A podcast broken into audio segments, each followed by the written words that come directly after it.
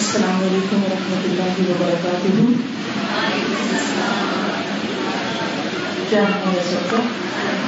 الحمد للہ اللہ تعالیٰ آپ سب کو خوش رکھے، شروع کرنے سے پہلے میں دونوں خاندانوں کو اور دونوں بچوں کو نظام کی مبارکباد دیتی میری دلی دعا ہے کہ اللہ سبحانہ تعالیٰ اس رشتے کو ان دونوں کے لیے، ان دونوں کے خاندانوں کے لیے اور آئندہ نسلوں کے لیے بہت ہی بابرکت بنائے۔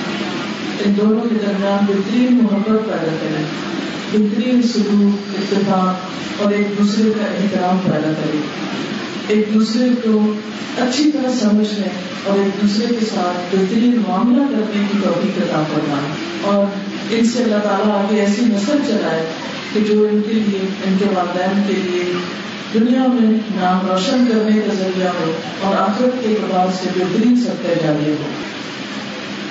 الحمد للہ نکاح ہو چکا ہے اور خطبہ نکاح بھی ہوا۔ میں اسی کو لے کر آگے چلوں گی ان شاء اللہ کہ خطبہ نکاح میں ہمیں کس چیز کی تعلیم دی گئی ہے۔ اور پھر یہ کہ شادی کے بعد عورت اور ماں شوہر اور بیوی دونوں کی کیا ذمہ داریاں ہیں اور ایک دوسرے کا کیا حق ہے تو آگے شروع کرتے ہیں۔ نحمده ونصلي على رسوله الكريم، أما بعد، فأعوذ بالله من الشيطان الرجيم. بسم الله الرحمن الرحيم. رب اشرح لي صدري ويسر لي أمري، واحلل عقدة من لساني يفقهوا قولي. إن الحمد لله نحمده ونستعينه ونستغفره ونعوذ بالله من شرور أنفسنا ومن سيئات أعمالنا. من يهده الله فلا مضل له ومن يضلله فلا هادي له. وأشهد أن لا إله إلا الله وأشهد أن محمدا عبده ورسوله. يا أيها الذين آمنوا اتقوا الله حق تقاته ولا تموتن إلا وأنتم مسلمون. يا أيها الناس اتقوا ربكم الذي خلقكم خلقكم من نفس واحدة وخلق منها زوجها وبث منهما رجالا كثيرا ونساء. واتقوا الله الذي تساءلون به والأرحام. إن الله كان عليكم رقيبا. يا أيها الذين آمنوا اتقوا الله وقولوا قولا سديدا. يصلح لكم أعمالكم ويغفر لكم ذنوبكم. ومن يطع الله ورسوله فقد فاز فوزا عظيما. شکر اور تعریف اللہ کے لیے ہے۔ ہم اسی سے مدد چاہتے ہیں اور اسی سے اپنے گناہوں کی معافی چاہتے ہیں۔ اور ہم اپنے نفس کی شرارتوں اور برائیوں کے مقابلے میں اپنے آپ کو اللہ کی پناہ میں دیتے ہیں۔ حقیقت یہ ہے کہ جس کو اللہ سیدھے رستے پر چلائے، اس کو کوئی بھٹکا نہیں سکتا۔ اور جس کو وہ گمراہ کر دے، اسے کوئی سیدھے رستے پر لا نہیں سکتا۔ اور میں گواہی دیتی ہوں کہ اللہ کے سوا کوئی معبود نہیں، اور یہ کہ محمد صلی اللہ علیہ وسلم اللہ کے بندے اور اس کے رسول ہیں۔ اے ایمان والوں ٹھیک ٹھیک اللہ کا تقوی اختیار کرو اور مرتے دم تک اللہ کی وفاداری اور اطاعت شاعری پر قائم رہو۔ اے لوگوں اپنے رب کے غضب سے ڈرو، جس نے تمہیں ایک جان سے پیدا کیا اور اسی جان سے اس کا جوڑا پیدا فرمایا۔ اور پھر ان دونوں کے ذریعے بہت سے مرد اور عورتیں دنیا میں پھیلا دیے۔ اس پالنے والے کی ناراضگی سے بچتے رہنا، جس کا واسطہ دے کر تم ایک دوسرے سے اپنے حقوق مانگتے ہو۔ اور رشتے داروں کے حقوق کا پاس اور لحاظ رکھو۔ یقین جانو، اللہ تمہاری نگرانی کر رہا ہے۔ اے ایمان والو، اللہ سے ڈرتے رہو اور جچی تلی مضبوط بات زبان سے نکالو۔ اللہ تمہارے اعمال کی اصلاح فرما دے گا اور گناہوں پر معافی کا پردہ ڈال دے گا۔ اور جو لوگ اللہ اور اس کے رسول کی اطاعت اور فرما برداری کریں گے، وہ عظیم کامیابی سے سرفراز ہوں گے۔ اللہ کا شکر ہے کہ اللہ نے ہمیں مسلمان گھرانے میں پیدا کیا۔ ہم نے آنکھ کھولتے ہی اللہ کا نام سنا۔ مسلمان ماؤں کی گودوں میں پرورش پائی۔ ہمارے چاروں طرف آزادی گونجی ہم نے لوگوں کو اللہ کی عبادت کرتے ہوئے دیکھا۔ مسلمان گھرانوں میں ہم نے آنکھ کھولی اور اسلام کو لے کر بڑے ہوئے۔ یہ صرف اور صرف اللہ کا احسان ہے کہ جس نے ہمیں دنیا کی سب سے بڑی نعمت سے سرفراز کیا۔ جسے خود قرآن مجید میں نعمت کہا گیا ہے۔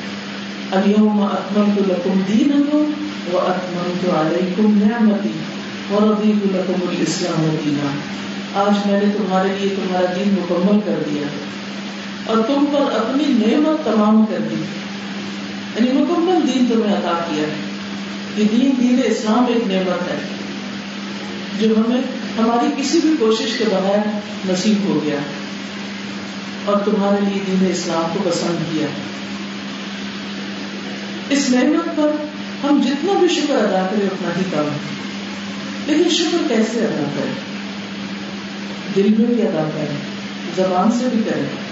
اور پھر جب عمل کی باری آئے تو اللہ کے حکم کے مطابق اپنی زندگی بسر کر کے اللہ تعالیٰ کے شکر گزار بندے بنے۔ کیونکہ جو شکر گزار بندے ہوتے ہیں اللہ سبحانہ تعالیٰ کا وعدہ ہے کہ وہ انہیں اپنی مزید نعمت ادا کرے گا۔ لئن شکر تم لزید اگر تم نے شکر ادا کیا، تو میں تمہیں ضرور و ضرور اور زیادہ دوں گا۔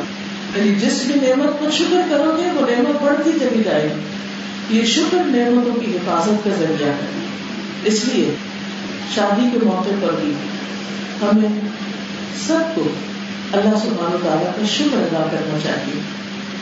اور ہمارا دین ہمیں نہ صرف یہ کہ نماز روزے کی تعلیم دیتا ہے، عبادات کے طریقے بتاتا ہے، بلکہ شادی بیاہ کے بھی طریقے بتاتا ہے۔ اور اس معاملے میں بھی اس نے ہمیں بہترین تعلیم دی ہے۔ اور پھر اہم شادی کے موقع پر، نکاح کے موقع پر جو خطبہ دیا جاتا ہے، اس میں آئندہ زندگی گزارنے کے لیے بہترین رہنمائی ہے۔ یہ ہمارے دین کی خوبصورتی ہے کہ کوئی موقع ایسا نہیں ہوتا کہ جس کے بارے میں وہ ہماری رہنمائی نہ کرے اور اگر وہ ہماری رہنمائی نہ کرے تو ہم اندھیروں میں ہی گھومتے رہیں۔ ہم اندھیروں میں ہی بھٹکتے رہیں۔ اور ہمیں نہ پتا چلے کہ ہم نے زندگی کیسے گزاریں کس موقع پر کیا کرنا ہے۔ یہ اللہ سبحانہ تعالیٰ کا بہت بڑا فضل ہے کہ جس نے ہمیں وہ سکھا دیا جو ہم جانتے نہ تھے۔ لیکن افسوس یہ ہے کہ ہمارے یہاں عموماً جب نکاح ہوتا ہے تو خطبہ نکاح کی صرف عبارت پڑھ دی جاتی، برکت کے لیے، مصنوع خطبے کے طور پر، اور بات ختم ہو جاتی۔ وہ بھی ٹھیک ہے، لیکن اس سے مقصد پورا نہیں ہوتا۔ کیونکہ یہ خطبہ اپنے اندر بہت سی ہدایات رکھتا ہے۔ اس لیے ضروری معلوم ہوتا ہے کہ اس موقع پر کسی کا ترجمہ تھوڑی سی وضاحت کر دی جائے۔ الحمد للہ مرد عموماً اس خطبے کو سنتے رہتے ہیں۔ کہیں کہیں اس کے اوپر درس بھی ہوتا ہے۔ لیکن خواتین عموماً اس سے محروم رہ جاتی ہیں۔ شادی تو مرد اور عورت دونوں کی ہوتی جب تک دونوں کو یہ روشنی نہیں ملے گی تو بات کیسے بنے گی؟ کیونکہ یہ گاڑی صرف ایک پہیے سے نہیں چلتی۔ اس کے دونوں طرف کے پہیوں کا ہونا اور ان کے اندر بیلنس ہونا بھی بہت ضروری ہے۔ تو آئیے دیکھتے ہیں کہ ہمیں کیا تعلیم دی گئی ہے۔ سب سے پہلے کیا فرمایا؟ ان الحمد للہ بے شک تعریف اللہ کے لیے، شکر اللہ کے لیے ہے۔ یعنی جس نے یہ نعمت ہمیں ادا کی۔ اور جس نے ہمیں باقی زندگی میں بھی بہت کچھ ادا کیا۔ ہم میں سے ہر ایک کے اوپر اللہ سبحانہ و تعالیٰ کے اتنے بے پناہ احسانات ہیں کہ اگر ہم گننا چاہیں تو گن نہیں سکتے۔ وہ ان نعمت اللہ لا تحصوها اگر تم اللہ کی نعمتوں کو شمار کرنا چاہو، گننا چاہو، تو تم گن ہی نہیں سکتے، ساری زندگی گزر جائے گی، لیکن نعمتیں ختم نہیں ہوں گی لیکن عموماً کیا ہوتا ہے کہ جو کچھ ہمیں ملا ہے، اس کا ہم ذکر بھی نہیں کرتے۔ اور جو نہیں ملتا، یا کسی ایک چھوٹی سی چیز سے بھی محرومی ہو جاتی، تو ہر وقت اسی کی فکر کرتے رہتے ہیں۔ اسی کا غم کھاتے رہتے ہیں۔ اور اللہ تعالیٰ کے احسانات کو بھول جاتے ہیں۔ جس کی وجہ سے ہماری زندگی میں جو خوشیاں ہوتی وہ ختم ہو جاتی ہیں۔ ہم مایوسی کا شکار ہو جاتے ہیں۔ ہم غمگین، دکھی اور پریشان ہونا شروع ہو جاتے ہیں۔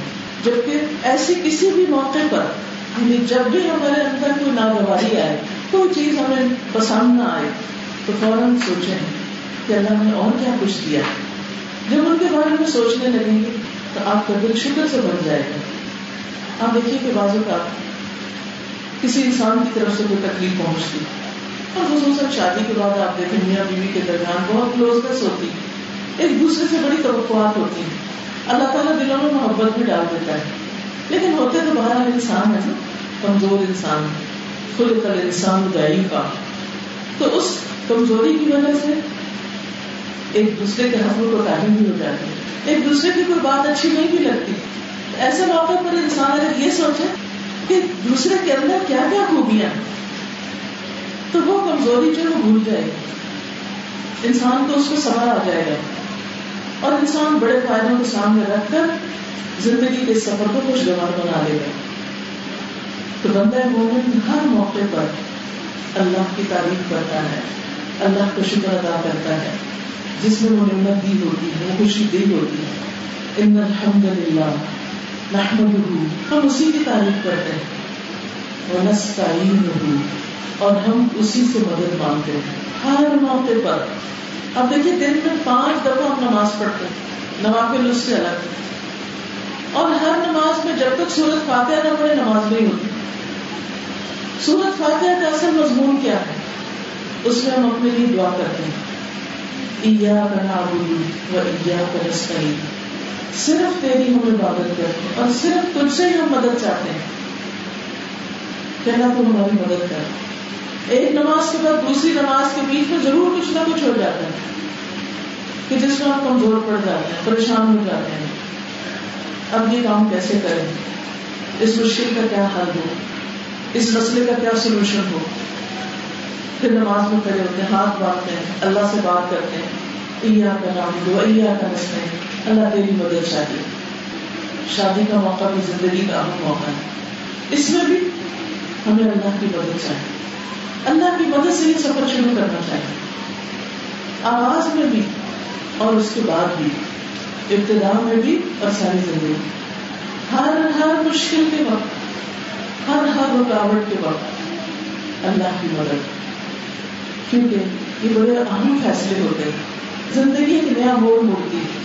نئی رسپانسبلٹیز انسان پر آتی ہیں نہ صرف یہ کہ جوڑے پر آتی ہیں ماں باپ پر بھی آتی ہیں کیونکہ سب مل کے ایک گھر بساتے ہیں۔ سب مل کر ایک دوسرے کے ساتھ تعاون کرتے ہیں فیسیلیٹیٹ کرتے ہیں۔ ایک دوسرے کو حق کی ترکیب کرتے صبر کی ترکیب کرتے ہیں۔ ان ساری چیزوں میں ہمیں اللہ کی مدد چاہیے۔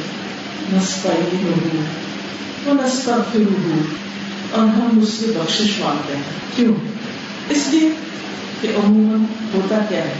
اللہ سبحانہ تعالیٰ ہمیں نعمتیں دیتے خوشیاں دیتے اور ہم اسی موقع پر اس کی ناراضگی کے کام کرتے ہیں۔ عام روزمرہ زندگی میں بھی ہم سے غلطیاں ہوتی ہیں، لیکن شادی کے موقع پر تو ہم نے کسر نکال دینی ہوتی ہر چیز میں اپنی خواہش، لوگوں کی مرضی۔ یہ نہیں دیکھتے اللہ کیا چاہتا ہے۔ اور پھر ایسی ایسی چیزیں کر جاتے ہیں جو اللہ تعالیٰ کی ناراضگی کا باعث بنتی اور سوچے زندگی کا جو سفر ہم اللہ کو راضی کر کے شروع کرنا چاہیے جسے، اسے اللہ کو ناراض کر کے شروع کریں۔ تو سب بدت کیا ہوگی؟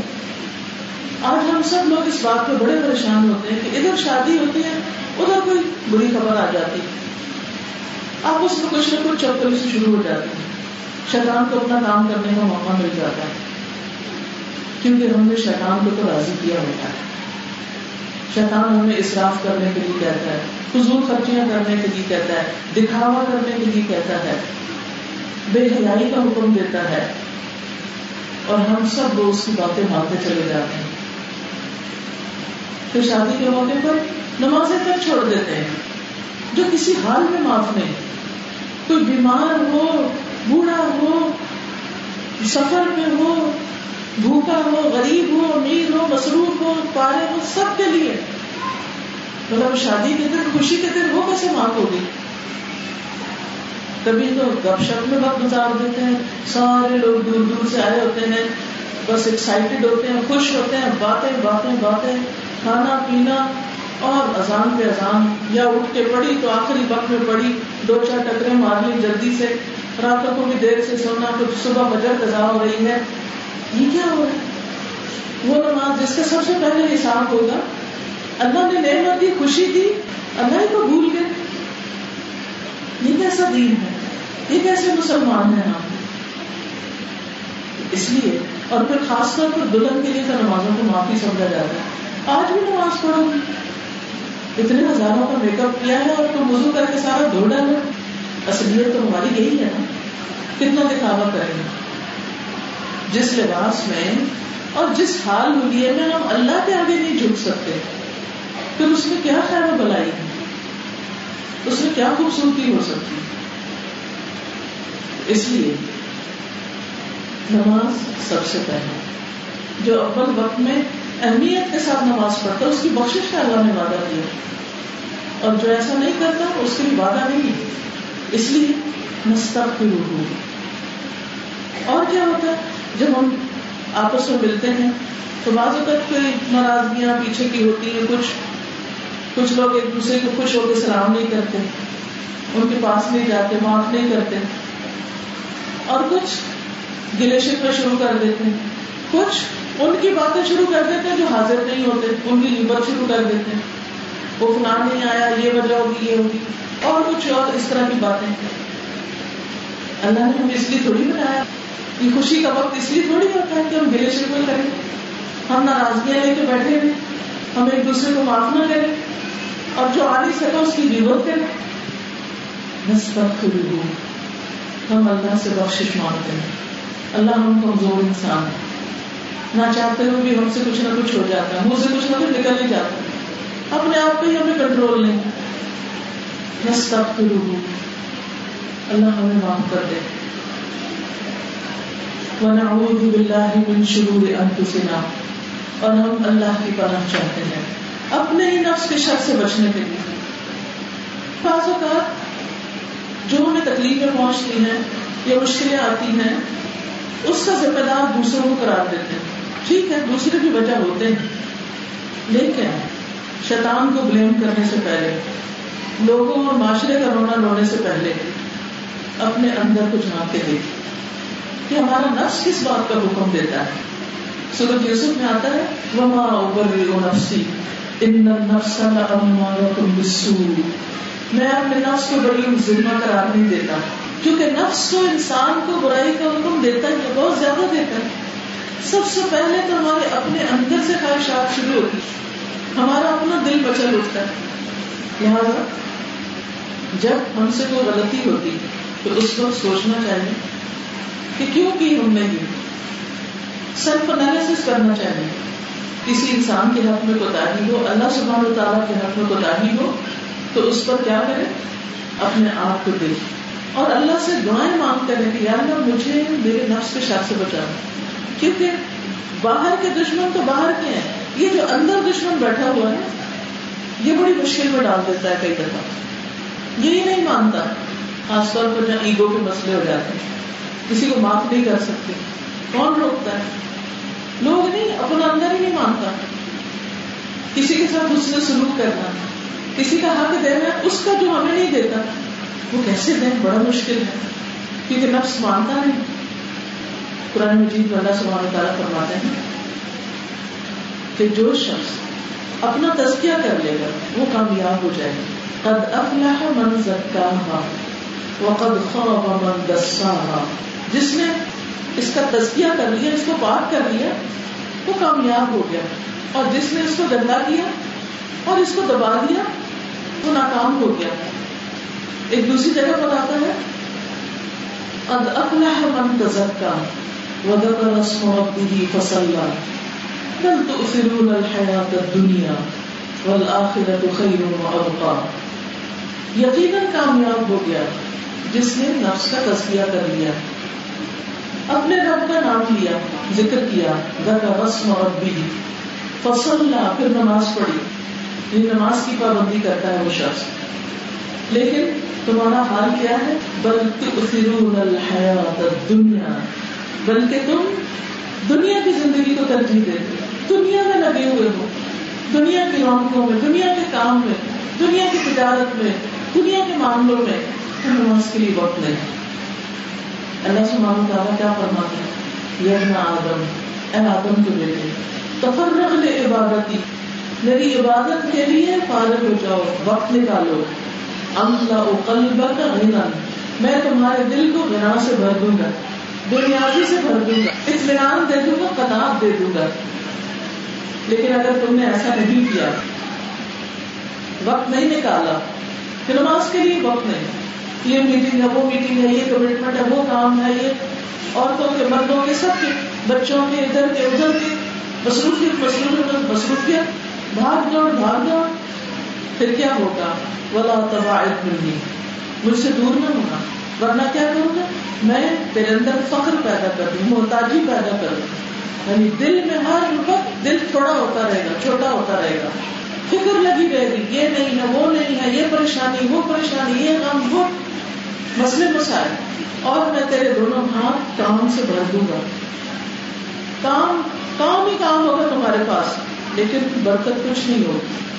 نہ وقت میں برکت ہوگی، نہ مال میں برکت ہوگی، نہ زندگی میں، نہ اولاد میں، کسی چیز میں نہیں۔ کہیں سے بھی دل خوش نہیں ہوگا۔ مالی پریشانیاں، اولاد کی پریشانیاں، بیوی کی طرف سے پریشانیاں، خاندان رشتے داروں کی طرف سے پریشانی، ادھر سے پریشانی، ادھر سے پریشانی۔ پریشانی پریشان۔ کیا وجہ ہے اس لیے کہ تمہارے پاس عبادت کے لیے وقت نہیں۔ تم نے اللہ کو یاد نہیں کیا۔ نماز نہیں پڑھی۔ قرآن کی تلاوت کے لیے تمہارے پاس وقت نہیں۔ دین کی خدمت کے لیے وقت نہیں۔ تو پھر کیا ہے؟ پھر دنیا میں مصروف کر وہ دنیا جو تم کما کما کے کرو گے۔ لیکن تمہیں اپنی ذات کو خرچ کرنے کا اس کو انجوائے کرنے کا وقت نہیں ہوگا۔ اور آپ دیکھیں گے یہ ہم میں سے بہت سے لوگوں کا حال ہے سب کچھ ہوتے ہوئے نہ خوش ہے سب کچھ ہے، لیکن خوشی نہیں۔ زندگی میں اطمینان ہے دل کے اندر اطمینان نہیں۔ دل کے اندر فکر ہے۔ فکرے فکرے فکر کبھی ایک فکر کھانی کبھی دوسری۔ ایک سے نجات نہیں ہوتی، دوسری لگ جاتی۔ اور اسی طرح کامیاب شخص کون ہے؟ کامیاب وہ ہے۔ قرآن مجید میں اللہ تعالیٰ فرماتا ہے ونهى النفس عن الهوى فإن الجنة هي المأوى جس نے اپنے نفس کو خواہش سے روک لیا یعنی ناجائز خواہشات سے۔ جائز کو پورا کرنے کا اللہ نے کر اس کو عبادت قرار دیا۔ حتیٰ کے شوہر بیوی کے تعلق کو عبادت قرار دیا۔ کیونکہ انسان حرام رستے پہ ہی جاتا، حلال پہ جاتا۔ ہے جو کام حلال کا انسان کرتا ہے خواہ وہ مال کمانا ہو خواہ وہ ازدواجی تعلق ہو یا کچھ بھی، وہ سارے کے سارے عبادت بن جاتے ہیں۔ اور وہی چیزیں انسان کے لیے گناہ، حرام اور خسارے کا باعث ہوتے ہیں اگر انسان حرام رستے اختیار کرتا ہے۔ تو جو شخص نفس عن جنت اس کا ٹھکانا ہوگی۔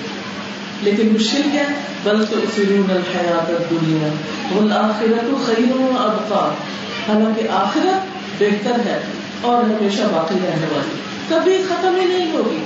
إلا الذين آمنوا وعملوا الصالحات فلهم اجر غير ممنون۔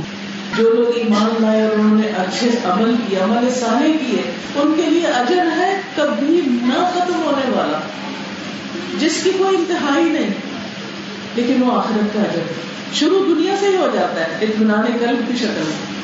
پھر موت کے وقت، یا یہ تو من نفس المطمئنہ، فرشتہ آتا ہے اور کیا کہتے ہیں؟ اے نفس مطمئنہ چلو اپنے رب کی طرف۔ اس حال میں کہ تم بھی راضی اور رب بھی تم سے راضی۔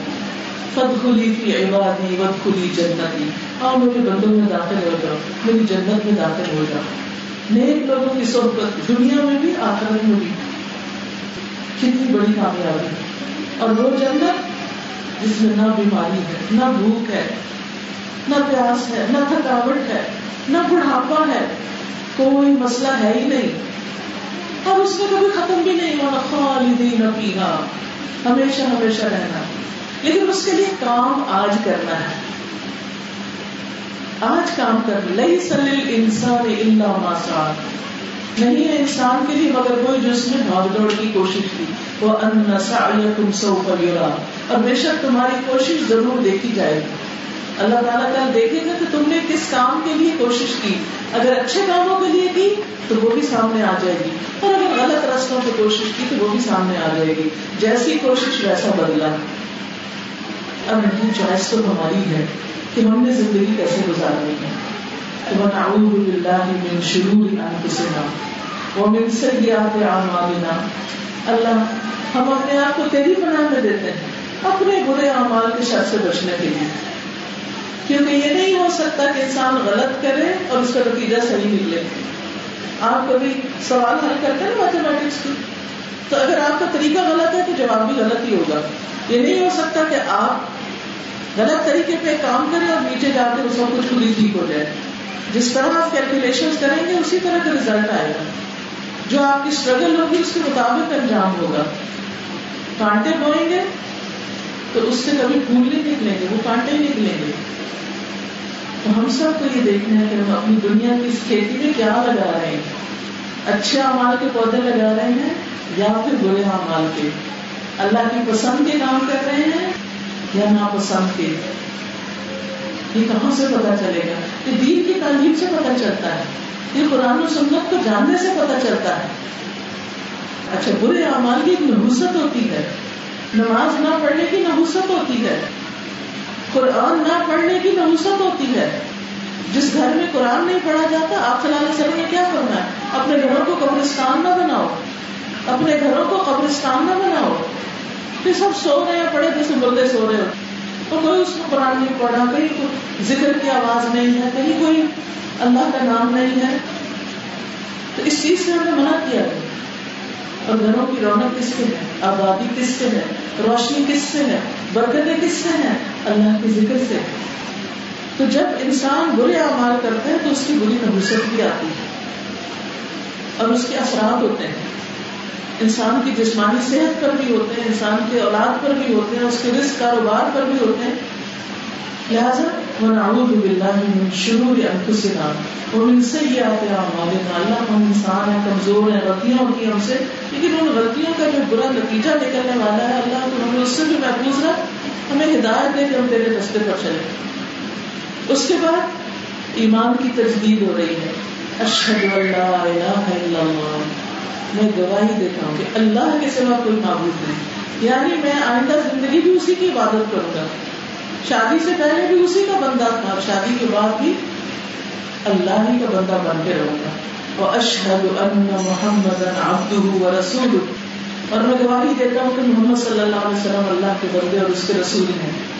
آئندہ زندگی میں بھی انہیں کو اپنا رہنما سمجھوں گا۔ انہیں کے طریقوں پر چلوں گا۔ انہیں سے ہدایت دوں گا۔ لہٰذا اس موقع پر پھر ہمیں یاد کرا دیا جائے۔ کیونکہ عموماً کیا ہوتا ہے؟ بعض اوقات لوگ اکیلے ہوتے ہیں۔ یعنی شادی سے پہلے دین پر قائم ہوتا ہے اپنی مرضی ہوتی ہے۔ شادی کے بعد دوسرے شخص کا انفلوئنس بہت ہونے لگتا ہے۔ آج ہی ایک بچی نے مجھے کسی کا میسج بھیجا کہ کوئی شخص تھا، اس نے دین پڑھا اور پڑھ کے ماشاء اللہ بہت ترقی کی۔ جس سے کوئی دین کی بات کرتا تھا، اس پر اثر ہو جاتا تھا۔ جس کسی کو دم کرتا، اس کو اللہ تعالیٰ شفا دے دیتا تھا۔ بعد میں بھی اثر، دم میں بھی اثر۔ اور نیکیوں میں دوڑ لگانے والا سب سے آگے شادی ہوئی خالہ کی بیٹی سے۔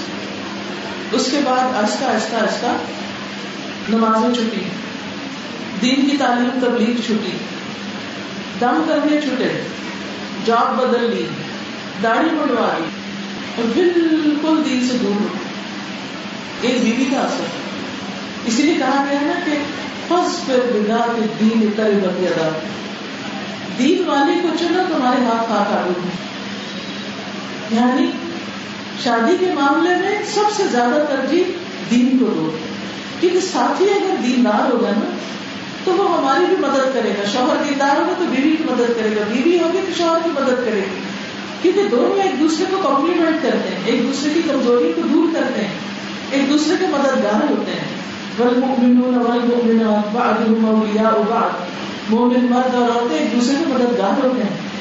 یا امرون بالمعروف یا نہون عن المنکر، نیکی کا حکم دیتے ہیں برائی سے روکتے ہیں۔ وہ یقیمون الصلاۃ نماز قائم کرتے ہیں۔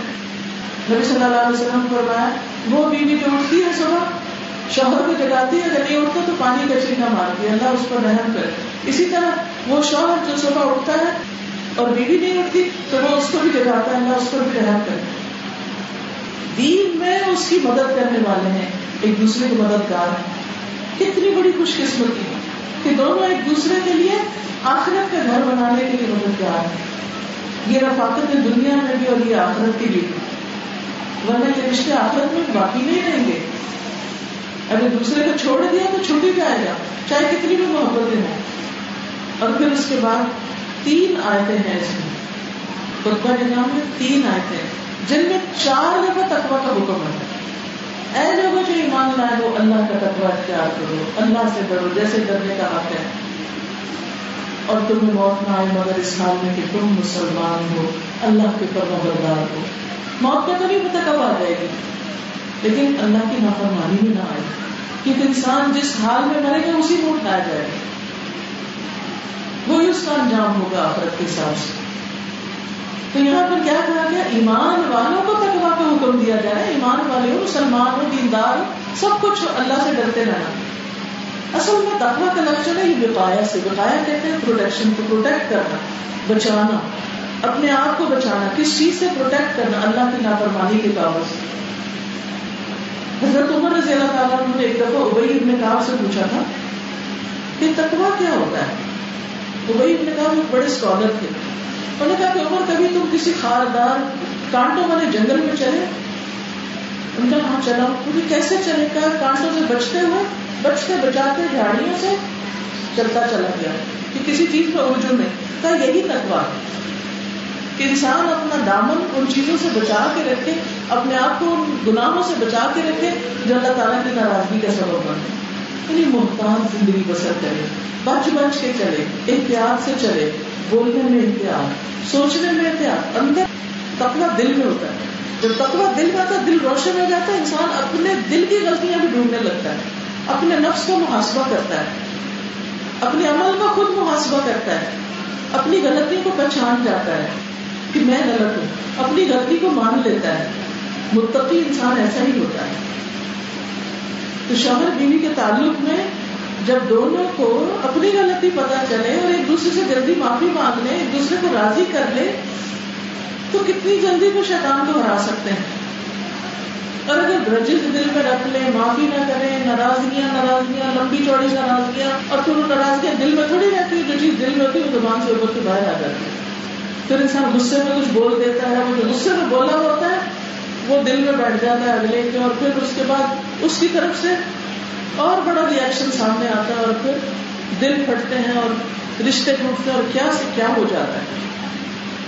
لیکن جو انسان اپنا محاسبہ کر سکتا ہے اور ہر ایک کو کرنا چاہیے۔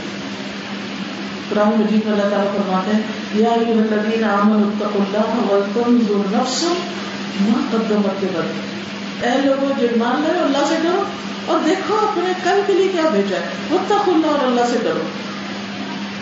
تو ہر نفس کو یہ اپنا آپ دیکھتے رہنا چاہیے کہ میں کر کیا ماؤں پھر دوسری آئے یا الناس اتقوا ربکم۔ اے لوگوں اپنے رب سے ڈرو۔ اللہ بھی خلقکم من نفس واحدہ۔ جس نے تمہیں ایک جان سے پیدا کیا۔ سب آدم کی اولاد ہے۔ کوئی اونچ نیچ نہیں۔ اصل عزت تقوی کی وجہ سے ہے۔ کہ کون اللہ سے کتنا ڈرتا ہے؟ وہ خلق منہا زوجہا اللہ نے اسی سے اس کا جوڑا بنایا۔ آدم علیہ السلام اکیلے تھے، تو اللہ تعالیٰ نے اپنی پسلی سے حضرت ہوا کو پیدا کیا، جو ان کی کمپینین۔ وہ سر سے بھی ہو سکتی تھی اور پاؤں سے بھی ہو سکتی تھی، اللہ نے پسلی سے یعنی ساتھی بنایا ان کا۔ اور پھر ان سے بہت سے مرد اور عورت بچے دنیا میں پھیلے۔ اور آج ہم سب انہیں کی اولاد ہیں۔ ہم سب کے بیچ میں ایک انسانی رشتہ ہے، آدم کی اولاد ہونے کی حیثیت سے۔ یہ ذات پات اور اونچ نیچ اور بڑا چھوٹا نہیں ہماری اپنی اختراعات ہیں۔ ورنہ ہر انسان انسان ہے عزت اس کے جس, جس کی اللہ کی نگاہ میں عزت ہے جو اللہ سے ڈر کے کام کرتا ہے اور کسی کو نقصان نہیں دیتا۔ پھر فرمایا وقت اللہ اللہ تساءلون والارحام اور اللہ سے ڈرو جس کا نام لے کے تم ایک دوسرے سے اپنے حق مانگتے اور رشتے داروں کے بارے میں خاص طور پر ڈرو اللہ سے۔ کیونکہ سلے رحمی جو ہے، رشتوں کو جوڑنا جو ہے، یہ عمر میں بھی اضافے کا ذریعہ ہے۔ رسک میں برکت کا ذریعہ ہے۔ جو شخص یہ چاہتا ہے، اس کا رسک زیادہ ہو جائے، اس میں برکت ہو جائے، وہ رشتے داروں سے اچھا سلوک کرے۔ جو چاہتا ہے، اس کی عمر میں برکت ہو۔ عمر کو جو ہے، سو ہے، اس میں اچھے اچھے کام کر دے۔ آخرت کے لیے کچھ کما کے ساتھ لے جائے۔ اسے چاہیے کہ رشتے داریاں جوڑ کے رکھے۔ اور رشتے داری کب جڑتی ہے؟ جب آپ معاف کرتے چلے جائیں۔ اور اگر آپ ان کی طرف سے پہنچنے والی تکلیفوں کو یاد رکھتے ہیں، تو پھر رشتے داری نہیں جڑ سکتی نبی صلی اللہ علیہ وسلم نے فرمایا کہ رشتوں کو جوڑنے والا وہ نہیں ہوتا جو بدلے میں جوڑے، بدلے کے طور پہ کہ اچھا وہ مجھ سے اچھا تو میں بھی اچھا کروں۔ بلکہ کون جوڑتا ہے؟ سلا رحمی کون کرتا ہے؟ کہ جو تم سے کٹے، تم اس سے جڑو۔ کوئی برا کرے تو مجھ سے اچھا کرو۔ معاف کر دو، جانے دو۔ کیونکہ کس سے غلطی نہیں ہوتی؟ کسی نے ہمارا دل دکھایا تو ہم نے کسی اور کا دکھایا ہوگا۔ ہم چاہتے ہیں ہمیں معاف کر دیا جائے تو ہمیں کسی اور کو معاف کر دینا چاہیے۔ پیچھے کی باتیں نہیں یاد کرنی چاہیے بہت۔ آگے کو دیکھنا چاہیے۔ لیکن افسوس یہ کہ ہم عموماً ایک ایک غلطی گن کے رکھتے ہیں۔ جب کوئی نئی غلطی ہوتی ہے تو پچھلی ساری کو بھی گردان پڑتے ہیں۔ تم نے یہ بھی کیا، یہ بھی کیا، یہ بھی کیا۔ نتیجہ کیا ہوتا ہے؟ کہ پھر کبھی بھی معاملات درست نہیں ہوتے۔ اب پھر کیا ہوتا ہے؟ یاد رکھو، ان اللہ کان علیکم رقیبا، کہ اللہ تم پر نگران ہے وہ نگرانی کر رہا ہے۔ ہر موقع پہ اللہ دیکھ رہا ہے۔ اگر وہ بالغ آرائی کی جھوٹ بولا، غلط الزام کسی پہ لگایا، باتیں گھڑ کے کسی کو بدنام کیا، سب اللہ کی نگاہ میں، کہاں بچ کے جاؤ؟ این المتا کوئی فرار کی جگہ نہیں، کوئی انسان اللہ سے بچ کے نہیں جا سکتا۔ کوئی انسان اللہ سے چھپا ہوا ہے ہی نہیں۔ وہ تو دل کے راز بھی جانتا ہے۔ اس لیے اگر تعلقات میں کوئی اونچ نیچ ہو کسی انسان سے کوئی ضد ہو، کوئی غصہ ہو، تو بھی اس کے خلاف ناحک بات نہ کریں۔ جو جتنی بات ہے اتنی۔ عموماً آپ دیکھیں رشتوں کی خرابی میں کیا ہوتا ہے؟ بیوی شوہر کو ساس کے بارے میں مبالغہ نہیں کر کے باتیں بتا رہی ہے۔ ماں بیٹے کو بیوی کے بارے میں ایسی باتیں بتا رہی جن کی کوئی حقیقت نہیں۔ تو پھر اس سے غصے بڑھتے چلے جاتے ہیں لڑائی بجائی کرنے سے۔ ابلیس کا من پسند مشغلہ کیا میاں بیوی کے درمیان جدائی ڈالو۔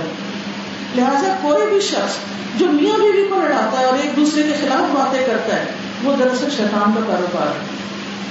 شیطان ہر روز اپنا تخت پانی پہ لگاتا ہے اور اپنے کرندے بھیجتا ہے۔ جب وہ واپس آتے ہیں، غلط کام کروا کے لوگوں سے پوچھتا ہے، کیا کیا کروایا؟ تو وہ جو بھی اپنا کارنامہ بتاتا ہے وہ کہتے کچھ نہیں کیا۔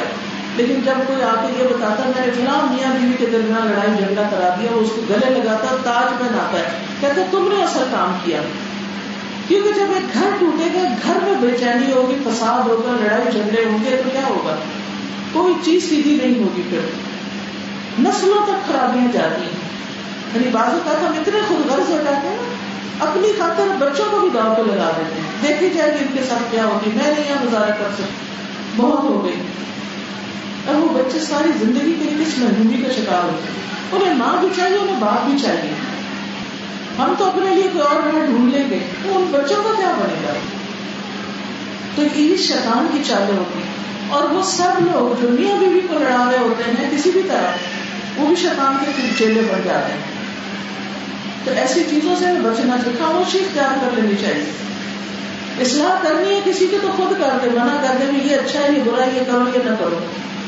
کیونکہ شکایتیں لگانا، کسی کے کام بھرنا چوٹیاں کرنا، الزام لگانا، یہ مومن کا کام نہیں ہوتا۔ اور جو کسی کے لیے کرتا ہے، وہ بھرتا ہے۔ اس کا کیا اپنے سامنے آ جاتا ہے۔ اور آخری یاد کیا ہے اس سلسلے میں؟ یا اللہ۔ سے ڈرو۔ پھر اللہ سے ڈرو۔ اللہ کا تقوا بقول قولا سدیدہ اور درست بات کرو، سیدھی بات کرو۔ اسٹریٹ فارورڈ کہ بات کچھ اور بنا کے کچھ اور پیش کر دے یہ غلط طریقہ ہے۔ اگر تم سیدھے ہو گے یوس لکم اعمالکم، تو تمہارے اعمال کی اصلاح کر دے گا۔ یا پھر لکم ذنوبکم تمہارے گناہوں کو معاف کر دے گا۔ ومن یطع اللہ ورسولہ فقد فاز فوزا عظیما اور جو اللہ اور اس کے رسول کی اطاعت اور فرما برداری کرے گا وہ عظیم الشان کامیابی پائے گا۔ وہ اصل میں کامیاب ہوگا۔ اس لیے ازدواجی زندگی میں اپنے دل کی نہیں ماننی چاہیے، اللہ کی بات ماننی چاہیے۔ وہ کیا چاہتا ہے ہم سے اور اس کے رسول سے رہنمائی لینی چاہیے۔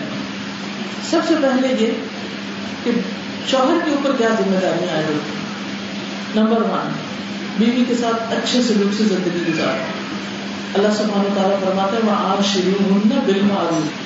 اور ان کے ساتھ بھلے طریقے سے زندگی بسر کرو۔ آپ نے فرمایا، لوگوں سنو، عورتوں کے ساتھ اچھے سلوک سے پیش آؤ، کیونکہ وہ تمہارے پاس قیدیوں کی طرح اب وہ شادی ہو کے آگے نہ اپنے ماں باپ کے گھر انہیں جانا نہ کہیں، اور تمہارے ہی گھر رہنا ہے۔ وہ تمہاری قید میں ہے، تمہاری ہو گئی ہے تمہیں ان کے ساتھ سختی کا برتاؤ کرنے کا کوئی حق نہیں۔ سوائے اس صورت کے جب ان کی طرف سے کوئی کھلی ہوئی نافرمانی سامنے آئے۔ اور پھر وہ کھلی ہوئی نافرمانی کیا ہے؟ کہ شوہر اگر کسی کا گھر میں آنا پسند نہیں کرتا تو عورت اس سے دوستی کرے، کہ جن لوگوں سے ملنا اس کو پسند ہے اس سے ملے۔ پھر اسی طرح مرد کے اوپر ذمہ داری کیا ڈالی گئی؟ کہ بیوی سے خوش گمان رہے۔ بلا وجہ شک نہ کرے۔ یاد رکھیے، شک کو شبہ محبتیں ختم کر دیتا ہے۔ اعتماد بڑی چیز ہوتی ہے۔ اگر کوئی غلطی نظر بھی آئے نا تو انسان کے میری آنکھ نے غلط دیکھا ہے۔ میرا میاں ایسا نہیں ہو سکتا، میری بیوی ایسا نہیں ہو سکتی۔ اچھا گمان، اس سے انسان کا دل خوش رہتا ہے۔ دوسرے کے بارے میں اچھے خیال آتا تھا شیطان وسو سے ڈالے گا۔ شیطان کے ڈالے ہوئے وسو سے ختم کر دینے۔ اور ایک دوسرے پر بھروسہ کرنا ہے یعنی اعتماد کرنا ہے۔ اور اگر بیوی کی کوئی بات ناپسند ہے تو کیا کرنا ہے؟ قرآن مجید میں اللہ تعالیٰ فرماتے فَإِن كَرِهْتُمُوهُنَّ فَعَسَىٰ أَن تَكْرَهُوا شَيْئًا وَيَجْعَلَ اللَّهُ فِيهِ خَيْرًا كَثِيرًا۔ پھر اگر تمہیں کسی وجہ سے وہ ناپسند ہو، تو ہو سکتا ہے کہ ایک چیز تمہیں پسند نہ ہو، مگر اللہ تعالیٰ نے اسی میں تمہارے لیے بہت کچھ بھلائی رکھ دی یعنی بیوی کی ایک عادت پسند نہیں، کوئی ایک چیز پسند نہیں، کوئی شکل و صورت میں کوئی چیز پسند نہیں یا اس کے چال ڈال پہ کوئی چیز نہیں اچھی لگتی، تو اسی کو لے کے دل میں نہیں بیٹھے رہو کہ میں نہیں برداشت کر سکتا، میں نہیں دیکھ سکتا۔ نہیں، خوبیوں کو دیکھو، اس کو برداشت کر جاؤ۔ اللہ تعالیٰ اسی کے اندر تمہارے لیے بہت بڑی خوبی اور بلائی رکھ دے گا۔ نبی صلی اللہ علیہ وسلم نے فرمایا، کوئی مومن اپنی مومن بیوی سے نفرت نہ کرے۔ اگر بیوی کی کوئی عادت اس کو ناپسند ہے، تو ہو سکتا ہے اس کی دوسری عادت اسے پسند آ جائے۔ تو جب آپ پھول اور کانٹے دیکھیں تو پھولوں کی طرف دیکھیں کانٹوں کو اگنور کریں تاکہ آپ انجوائے کر سکیں۔ وہ کہتے ہیں کسی نے کھڑکی سے باہر جھانک کے دیکھا تو ایک نے دیکھا اوپر ستارے اور دوسرے نے دیکھا نیچے کیچڑ۔ جو نیچے دیکھتے ہیں وہ کیچڑ دیکھتے ہیں، جو اوپر دیکھتے ہیں وہ آسمان کی خوبصورتی دیکھتے ہیں۔ تو بلند نگاہ رکھے، چھوٹی چھوٹی باتوں کو غصہ نہ کریں اور ان کو لے کے نہ بیٹھے رہیں۔ تیسری بات، معاف کرنا، درگزر کرنا۔ چھوٹی چھوٹی چیزوں کو معاف کر دیں اس سے زندگی خوشگوار ہو جاتی ہے۔ دلوں کے بوجھ ہٹ جاتے ہیں۔ اپنے دل قرار میں آ جاتا ہے۔ اللہ تعالیٰ کا ارشاد ہے، یا ایھا الذین آمنوا، ان من ازواجکم واولادکم عدوا لکم، فاحذروہم وان تعفوا وتصفحوا وتغفروا، فان اللہ غفور رحیم۔ مومنوں تمہاری بعض بیویاں اور اولاد تمہاری دشمن ہے سو ان سے احتیاط کر دو اور اگر تم معاف کر دو درگزر کرو، چشم پوشی سے کام لو، تو یقین جانو اللہ بڑا رحم کرنے والا ہے۔ غفور الرحیم ہے۔ معاف کرنے کے لیے قرآن مجید میں تین لفظ آتے ہیں۔ یا تینوں اکٹھے آ گئے۔ کتنی تاکید ہو گئی۔ تو یہاں پر خاص طور پر مردوں کو حکم دیا جائے کیونکہ ان کا درجہ اللہ نے بڑا رکھا ہے۔ تو جن کا درجہ بڑا، ان کے دل بھی بڑے ہونے چاہیے۔ جس کا مقام بڑا ہو، اس کا دل بھی بڑا ہونا چاہیے، تاکہ وہ معاف کر سکے۔ اپنے چھوٹوں سے، ماتحتوں سے درگزر کرے اس میں سلوک کرے۔ معاف کرو، درگزر کرو اگنور کرو، جانے میں چھوڑ دو۔ آگے چلو، زندگی کی گاڑی چلاؤ۔ سولوشن دیکھو، حل دیکھو، آگے کیا کرنا ہے۔ پیچھے پلٹ پلٹ کے نہ دیکھو۔ نبی صلی اللہ علیہ وسلم نے فرمایا، عورتوں سے اچھا سلوک کرو۔ عورت پسلی سے پیدا کی گئی ہے اور پسلیوں میں سب سے زیادہ اوپر کا حصہ ٹیڑھا ہے۔ اس کو سیدھا کرو گے تو ٹوٹ جائے گی۔ اس کو چھوڑے رہو تو ٹیڑھی رہے گی۔ بس عورتوں کے ساتھ اچھا سلوک کرو۔ کہ بعض عادتیں ایسی ہوتی ہیں عورتوں کے اندر وہ مرد ان کو ٹھیک نہیں کر سکتے، ان کے ساتھ گزارا کرو۔ اصل میں یہ جو ٹیڑھا پانا نہیں خم، اور خم بھی ایک حسن ہوتا ہے۔ یعنی آپ دیکھیں کہ درختوں کی ٹہنیوں میں کتنے خم ہوتے ہیں؟ کئی چیزوں کے اندر خم ہوتا ہے، آنکھ کی بموں میں خم ہے اور چیزوں میں یہ خم بھی اپنے اندر ایک خوبصورتی رکھتا ہے۔ تو اس پہ دل آزادی نہ کرو، دل گرفتا نہ ہو، پریشان نہ رہو۔ بس اس میں سلوک کرو، غلطی کو اگنور کرتے جاؤ۔ اب اس سے بڑی خوبصورت تعلیم کون دے سکتا ہے؟ اس سے بڑی نصیحت کون کر سکتا ہے؟ بیوی کے ساتھ کیسا معاملہ کرنا ہے؟ اس سے زیادہ اچھی طرح کوئی نہیں سمجھا سکتا جو ہمیں رسول اللہ صلی اللہ علیہ وسلم نے سمجھا دیا۔ چوتھی چیز، بیوی کے ساتھ اچھا اخلاق۔ نبی صلی اللہ علیہ وسلم نے فرمایا، کامل ایمان والے مومن وہ ہیں جو اپنے اخلاق میں سب سے اچھے ہوں۔ اور تم میں سے سب سے اچھے لوگ وہ ہیں جو اپنے گھر والوں کے لیے سب سے اچھے جو بیوی کے ہاتھ میں اچھے ہیں۔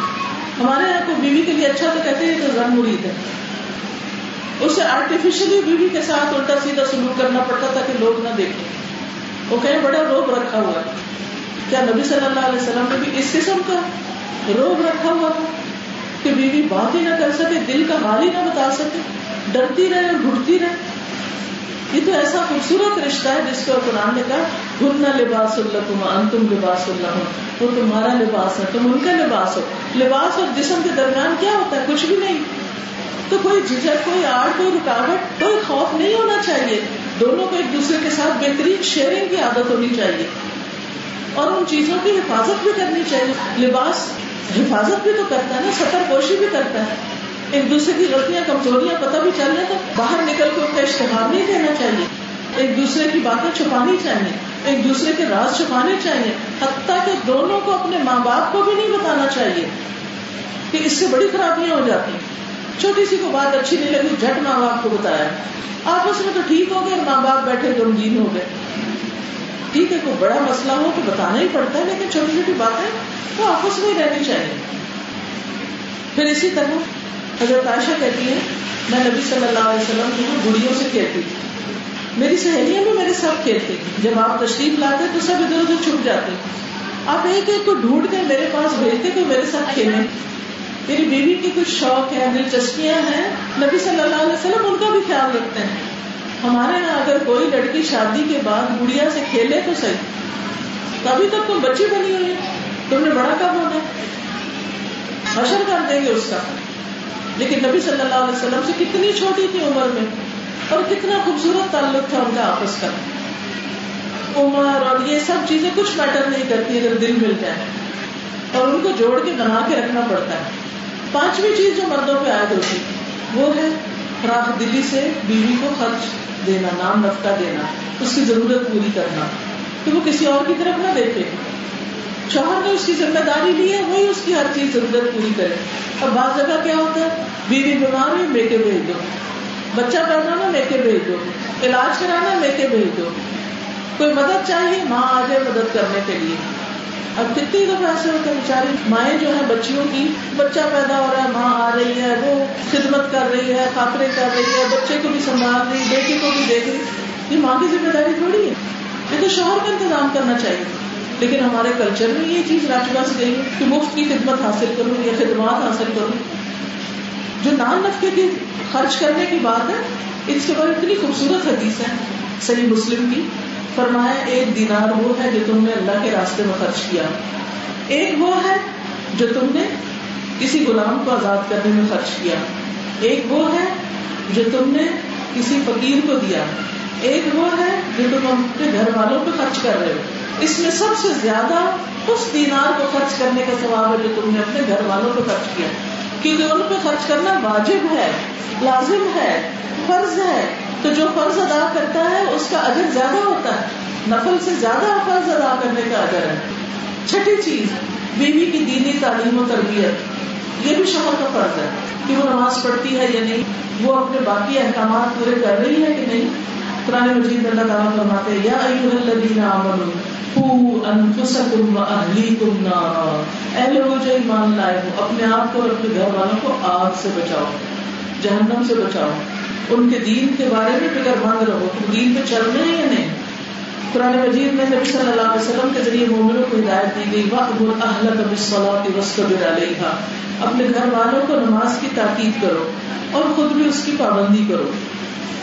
حدیث میں آتا ہے، جب کوئی مرد رات میں اپنی بیوی کو جگاتے ہیں اور وہ دونوں مل کر دو رقط نماز پڑھتے ہیں تو شوہر کا نام ذکر کرنے والوں میں اور بیوی کا نام ذکر کرنے والیوں میں لکھ لیا جاتا ہے۔ وزا کرین اللہ کثیر وزا کرا آد اللہ مغفرت اجر عظیمہ کثرت سے اللہ کا ذکر کرنے والے مرد اور عورتیں اللہ نے ان کے لیے مغفرت کا وعدہ کر رکھا ہے اور اجر عظیم کا وعدہ کر رکھا ہے۔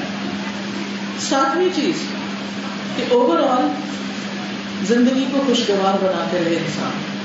صبر کے ساتھ ایک دوسرے کو برداشت کرے۔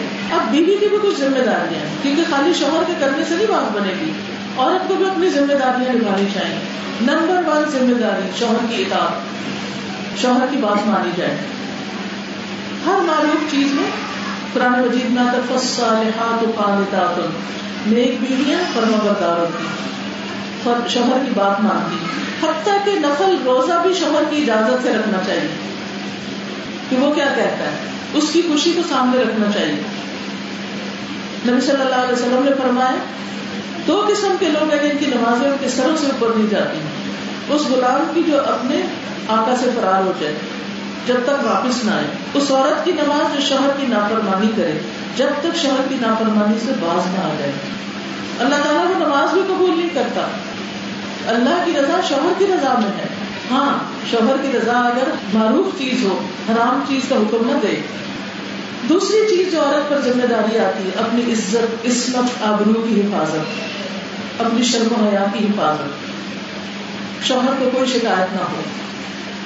ہر اس کام سے بچے کہ جس سے شوہر کے دل میں کو بس بسا یہ شیطانی خیال آ سکتا ہے۔ نبی صلی اللہ علیہ وسلم نے فرمایا، عورت جب پانچ وقت کی نماز پڑھے، اپنی عزت کی حفاظت کرے، اپنے شوہر کی فرما بردار رہے وہ جنت کے جس دروازے سے چاہے داخل ہو جائے۔ اتنا بڑا آ جائے نمبر تین، شوہر کی اجازت اور مرضی کے بغیر گھر سے نہ جائے۔ چاہے ماں باپ کا گھر کیوں نہ ہو۔ اس کا یہ مطلب نہیں کہ اللہ نے مردوں کو اتارٹی دی اور وہ بچیوں کو ماں باپ سے بھی ملنے سے روک دیں کیونکہ قطع رحمی سے برکتیں نہیں ہوتی۔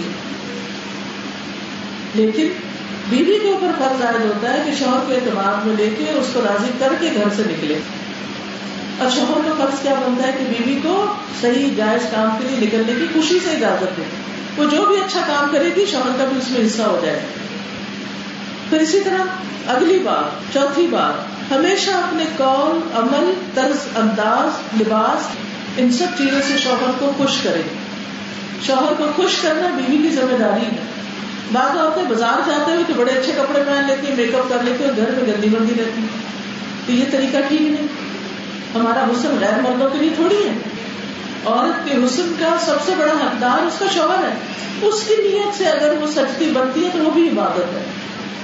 تو اس معاملے میں کیئرفل رہے اپنی جسمانی صفائی، کپڑوں کی صفائی، گھر کی صفائی ہنر مندی سلیقہ، ان سب چیزوں کا خیال رکھے نبی صلی اللہ علیہ وسلم نے فرمایا جس عورت نے اس حال میں انتقال کیا کہ اس کا شوہر اس سے راضی اور خوش تھا، وہ جنت میں داخل ہو تو جنت میں جانے کے لیے شوہر کی رضامندی چاہیے۔ اور خاص طور پر جو شوہر کا ایک ذاتی حق ہوتا ہے، اس کی ادائیگی۔ اس معاملے میں اگر شوہر کی بات نہیں مانتی، تو ایسی عورت پر فرشتے لانت کرتے ہیں۔ تو اس معاملے میں انسان خاص طور پر محتاط پانچویں بات شوہر سے محبت کا اظہار کرنا چاہیے۔ نبی صلی اللہ علیہ وسلم نے فرمایا، نکاح سے بہتر کوئی چیز دو محبت کرنے والوں کے لیے نہیں پائیں گے۔ ایک موقع پر حضرت صفیہ جو تھی، نبی صلی اللہ علیہ وسلم بیمار ہو گئے، تو وہ کہنے لگی کہ کاش آپ کی بجائے میں بیمار ہو جاتی یعنی محبت کا اظہار کیا۔ تو اور لوگوں نے بڑی حیرانی سے دیکھا۔ آپ نے فرمایا دکھاوا نہیں کر رہی سچ کہہ رہی۔ آپ نے بھی ان کا حوصلہ بڑھایا۔ پانچویں چیز شوہر کا احسان ماننا۔ جو بھی وہ کرے، احسان اچھا سلوک، اس کا اپریشیٹ کرنا۔ ہم کہتے ہیں کہ ہمارا حق تھا۔ وہ کچھ لایا ہے، وہ کچھ کر رہا ہے، وہ محنت کر رہا ہے، وہ کما رہا ہے، وہ سب تو کیا ہے؟ اسے کرنا؟ نہیں۔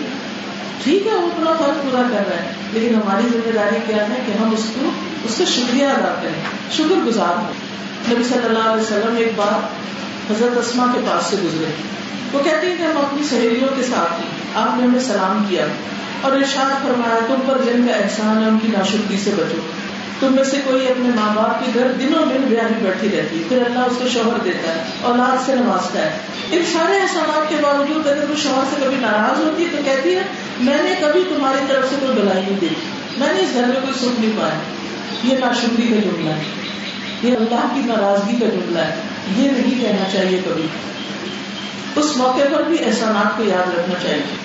چھٹی بات۔ شوہر کی خدمت کر کے خوش ہوں۔ اس کے لیے تکلیف اٹھا کر خوش ہوں۔ احسان نہ جتائیں۔ موڈ نہ آف کریں۔ حضرت عائشہ اپنے ہاتھ سے نبی صلی اللہ علیہ وسلم کے کپڑے دھوتی۔ سر میں تیل لگاتی۔ کندھا کرتی۔ خوشبو لگاتی۔ دوسری صحابی خواتین بھی یہی کرتی۔ شوہر کا حق اتنا ہے ایک بار آپ نے فرمایا، کسی انسان کے لیے جائز نہیں کہ کسی اور کو سجدہ کرے۔ اگر اجازت ہوتی تو میں بیوی کو حکم دیتا کہ وہ شوہر کو کرے اتنا بڑا احسان ہوتا ہے شوہر کا بیوی کا۔ پھر ساتویں بات، شوہر کے گھر اور مال اسباب کی حفاظت۔ یہ بھی عورت کی ذمہ ریسورسز کو ضائع نہ کرے۔ گھر کے معاملے میں ہر چیز کی حفاظت کرے۔ نبی صلی اللہ علیہ وسلم نے قریش کی عورتوں کی تعریف کتنی اچھی ہیں۔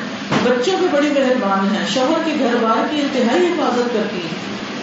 نبی صلی اللہ علیہ وسلم نے فرمایا، مومن کے لیے اللہ کے خوف کے بعد تقوا کے بعد سب سے زیادہ مفید اور باعث خیر، نعمت، نیک بیوی جب وہ اسے کسی کام سے کہے تو خوشی سے کرے۔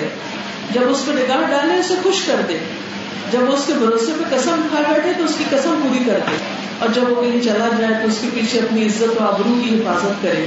شوہر کے مال اور اسباب کی نگرانی میں شوہر کی خیر خواہ اور وفادار رہے۔ اور آخری بات یہ کہ صفائی، ستھرائی سلیقہ زبائش آرائش، اس کا بھی اہتمام کرے تاکہ آپ دیکھیں باہر کتنا فتنا ہے۔ ہر جگہ مردوں کے ساتھ عورتیں کام کر رہے ہیں۔ یعنی اسمارٹ عورتیں۔ اچھے اچھے لباس میں، اچھے اچھے طریقوں سے آتی سارا دن شوہر ان کو دیکھتا ہے۔ گھر میں آتا تو بیوی موڈ آف کیے ہوئے، بال بگڑے ہوئے، کپڑے گندے ہیں۔ پھر وہ کس کی طرح مائل ہوگا؟ تو اس چیز کا عورت کو خیال رکھنا چاہیے اور اپنے اس رشتے کی حفاظت کرنی چاہیے۔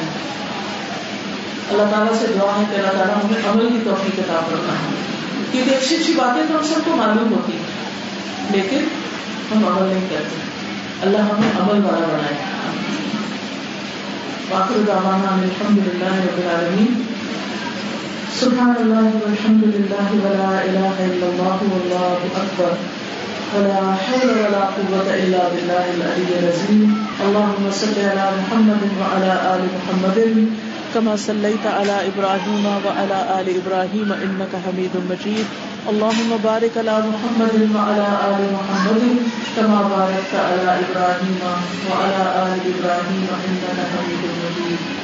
ربنا آتنا في الدنيا حسنه وفي الاخره حسنه وقنا عذاب النار.